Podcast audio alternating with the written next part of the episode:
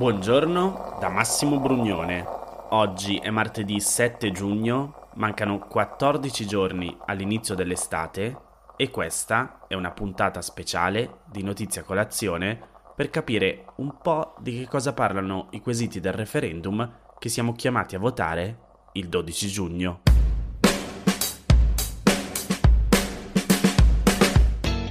Prima di tutto, ciao a chi mi ascoltava e benvenuto a chi è la prima volta che lo fa.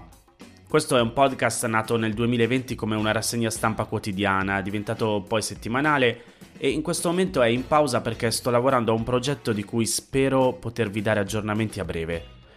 Data la poca informazione che però c'è intorno ai quesiti referendari del dodici giugno, ho pensato di fare questa puntata speciale sperando che possa esservi utile. Prima di tutte le informazioni di base, però, ce n'è una da sapere e tenere bene a mente. Che cos'è un referendum abrogativo? Domenica chi vorrà potrà andare a barrare sul sì o sul no su cinque schede che ci verranno date all'ingresso del seggio elettorale. E occhio, perché essendo abrogativo la cosa è complicata, perché votare sì in realtà vuol dire no e votare no vuol dire sì. In che senso? I vari quesiti iniziano con volete voi che sia abrogato bla bla bla. Ora, siccome abrogare vuol dire abolire, cancellare, di fatto quel che viene chiesto sulla scheda è volete voi eliminare questa legge o questa parte di una legge? Quindi se rispondi sì, vuol dire che quella legge non esiste più. Per questo si dice che è come votare no. Votate no all'esistenza di quella legge. Se invece rispondi no, allora non vuoi che venga cancellata e quindi la legge rimane. Ora, ricordandoci che per andare a votare abbiamo bisogno di un documento d'identità e della scheda elettorale, quindi se non l'avete o le avete finite, controllate i siti dei vostri comuni di residenza per vedere gli orari in cui poterla chiedere. Di solito stanno aperti anche il giorno stesso delle elezioni. Comunque, dicevo, ricordando queste cose basilari, un'altra cosa da tenere a mente è che il referendum abrogativo è valido solo se va a votare più del cinquanta per cento della popolazione che ha diritto di voto. Cioè, se domenica dodici giugno la maggior parte delle persone non va a votare perché non è abbastanza informata, perché non sa che si vota, perché è in vacanza o per qualsiasi altro motivo, il referendum è nullo. Poco importa se ha vinto il sì o ha vinto il no, non vale niente. E occhio, perché questa in realtà può anche essere una scelta politica, cioè non andare a votare può anche essere scelta opposta proprio per non far raggiungere questo cinquanta per cento. Infatti alcune voci dicono che i media e la politica, insomma, non se ne stia parlando proprio per questo motivo, per non far raggiungere il cinquanta per cento. Noi però qui a Notizia Colazione vogliamo essere informati e decidere con la nostra testa che cosa fare, anche nel caso decidere di non andare a votare. Quindi ecco spiegato, spero in modo semplice, cos'è che dovremmo votare. Per farlo mi faccio aiutare da Fanpage, che ha pubblicato un articolo niente male in cui ha riassunto i cinque quesiti. Se volete leggervelo vi metto il link nella sezione news del sito w w w punto notizia colazione punto i t. E allora partiamo. Primo quesito. La scheda è rossa e il testo dice così. Volete voi che sia abrogato il decreto legislativo trentuno dicembre duemiladodici, numero duecentotrentacinque, testo unico delle disposizioni in materia di incandidabilità e di divieto di ricoprire cariche elettive di governo conseguenti a sentenze definitive di condanna per delitti non colposi a norma dell'articolo uno, comma sessantatré della legge sei novembre duemiladodici, numero centonovanta? Cosa vuol dire? Il primo quesito riguarda l'abolizione della legge Severino, cioè l'eliminazione delle norme che impediscono la partecipazione alle competizioni elettorali per il Parlamento europeo e italiano e anche alle elezioni regionali, provinciali e comunali di chi è stato condannato in via definitiva per mafia, terrorismo, corruzione e altri reati gravi. La legge è stata approvata in via definitiva il trentuno dicembre duemiladodici e prende il nome da Paola Severino, che in quel momento era ministra della giustizia nel governo Monti. Di fatto, il deputato, il senatore o il parlamentare europeo che vengono condannati in via definitiva per reati come mafia o terrorismo o per reati contro la pubblica amministrazione come il peculato, la corruzione oppure la concussione, e per delitti non colposi, che vabbè, adesso mi starei chiedendo: Massimo, che vuol dire delitto non colposo?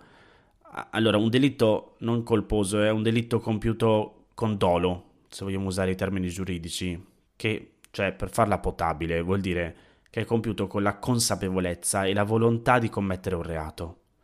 Quindi, dicevamo, per i delitti non colposi, cioè quelli commessi con dolo, cioè che tu hai voluto commettere quel reato, è prevista la pena della reclusione non inferiore a quattro anni.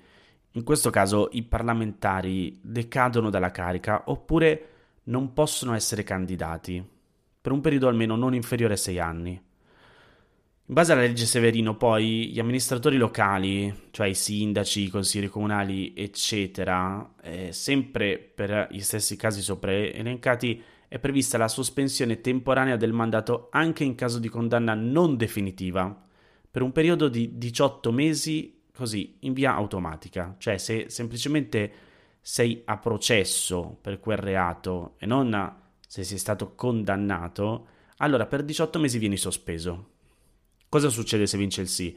Come dicevamo, questa norma viene cancellata, quindi anche ai condannati in via definitiva verrebbe concesso di candidarsi oppure di proseguire il proprio mandato, eliminando anche il meccanismo automatico della sospensione in caso di condanna non definitiva. Nel caso in cui invece venissero condannati, sarebbero i giudici a decidere caso per caso se applicare o meno una pena aggiuntiva a quella principale. Cioè, oltre ad andare in carcere, ti do l'interdizione ai pubblici uffici. La legge Severino, invece, prevede che sia automatica. Il quesito numero due è posto su una scheda arancione e parla della limitazione delle misure cautelari e, segnatamente, dice la legge, si scrive proprio segnatamente, di esigenze cautelari nel processo penale. Che vuol dire? Intanto spieghiamo cosa sono le misure cautelari.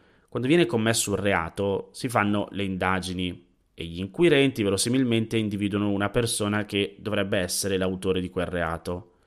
Ora, la Costituzione ci dice che siamo tutti innocenti fino alla sentenza definitiva, cioè fino alla fine del processo in tutti i suoi gradi di giudizio, e soltanto allora può essere fatta applicare la pena, specialmente se si tratta di andare in carcere. Fin qui tutto semplice. Però non è sempre così. Perché se sussistono tre ipotesi, i giudici possono decidere di mettere una persona in carcere anche prima che finisca il processo. Questi tre motivi per cui si possono attuare le misure cautelari, cioè può essere messa in carcere una persona prima della sentenza, sono pericolo di fuga, inquinamento di prove e reiteramento del reato.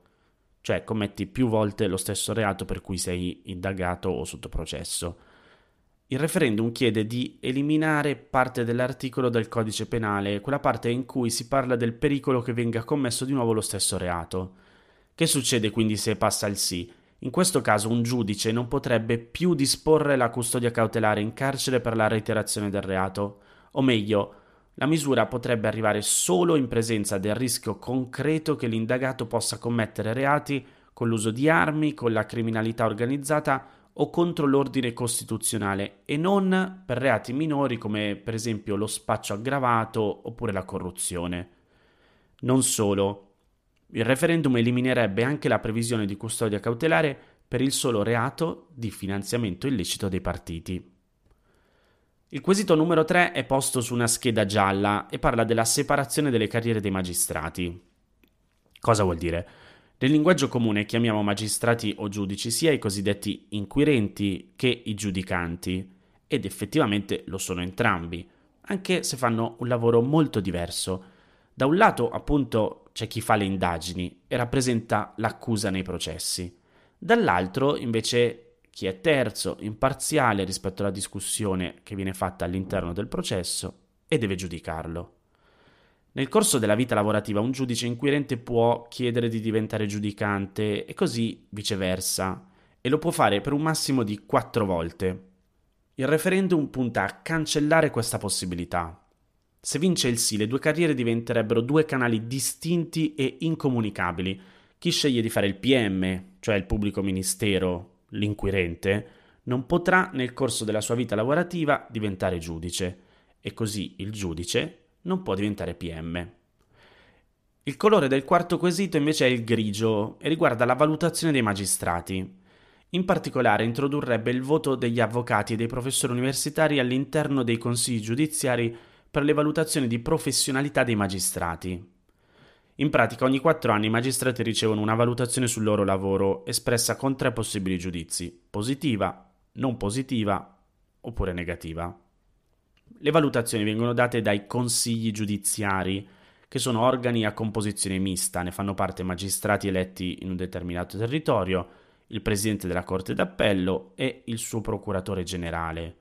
E a questi componenti cosiddetti togati, togati perché indossano la toga appunto, si aggiungono anche avvocati e professori universitari che partecipano come membri laici. In questo momento però solo i primi sono chiamati a dare la valutazione ai magistrati, mentre i componenti laici no. Se vince il sì, la situazione cambierebbe, includendo nelle valutazioni anche i membri laici, e in questo modo, secondo i promotori, il giudizio sull'operato dei magistrati sarebbe più oggettivo. Chi è a favore del no, però, fa notare che un giudice potrebbe poi trovarsi a confrontarsi in, in un dibattimento, cioè in aula, con un avvocato che poi è chiamato a valutarlo, e questo potrebbe andare un po' a detrimento di una garanzia di dipendenza. L'ultimo quesito, il quinto, che è su scheda verde, riguarda l'abrogazione di norme in materia di elezione dei componenti togati del Consiglio Superiore della Magistratura.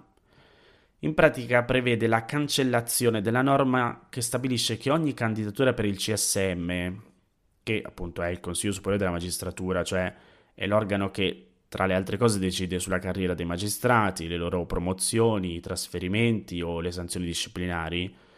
Comunque, dicevo, questa norma prevede che per candidarsi a far parte del C S M bisogna essere sostenuti con la firma di almeno venticinque altri magistrati. Il referendum vuole eliminare questa parte che riguarda l'elezione e fare in modo che chiunque possa candidarsi autonomamente, senza necessariamente cercare l'appoggio dei suoi colleghi. L'obiettivo di chi sostiene il sì è quello di porre fine al sistema delle correnti interne alla magistratura.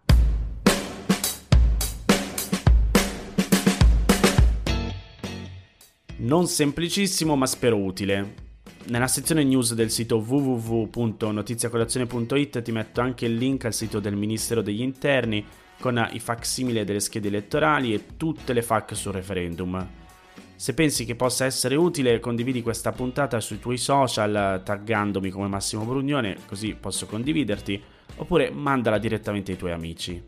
Spero che ci risentiamo presto. Intanto, carissimo saluto da Massimo Brugnone.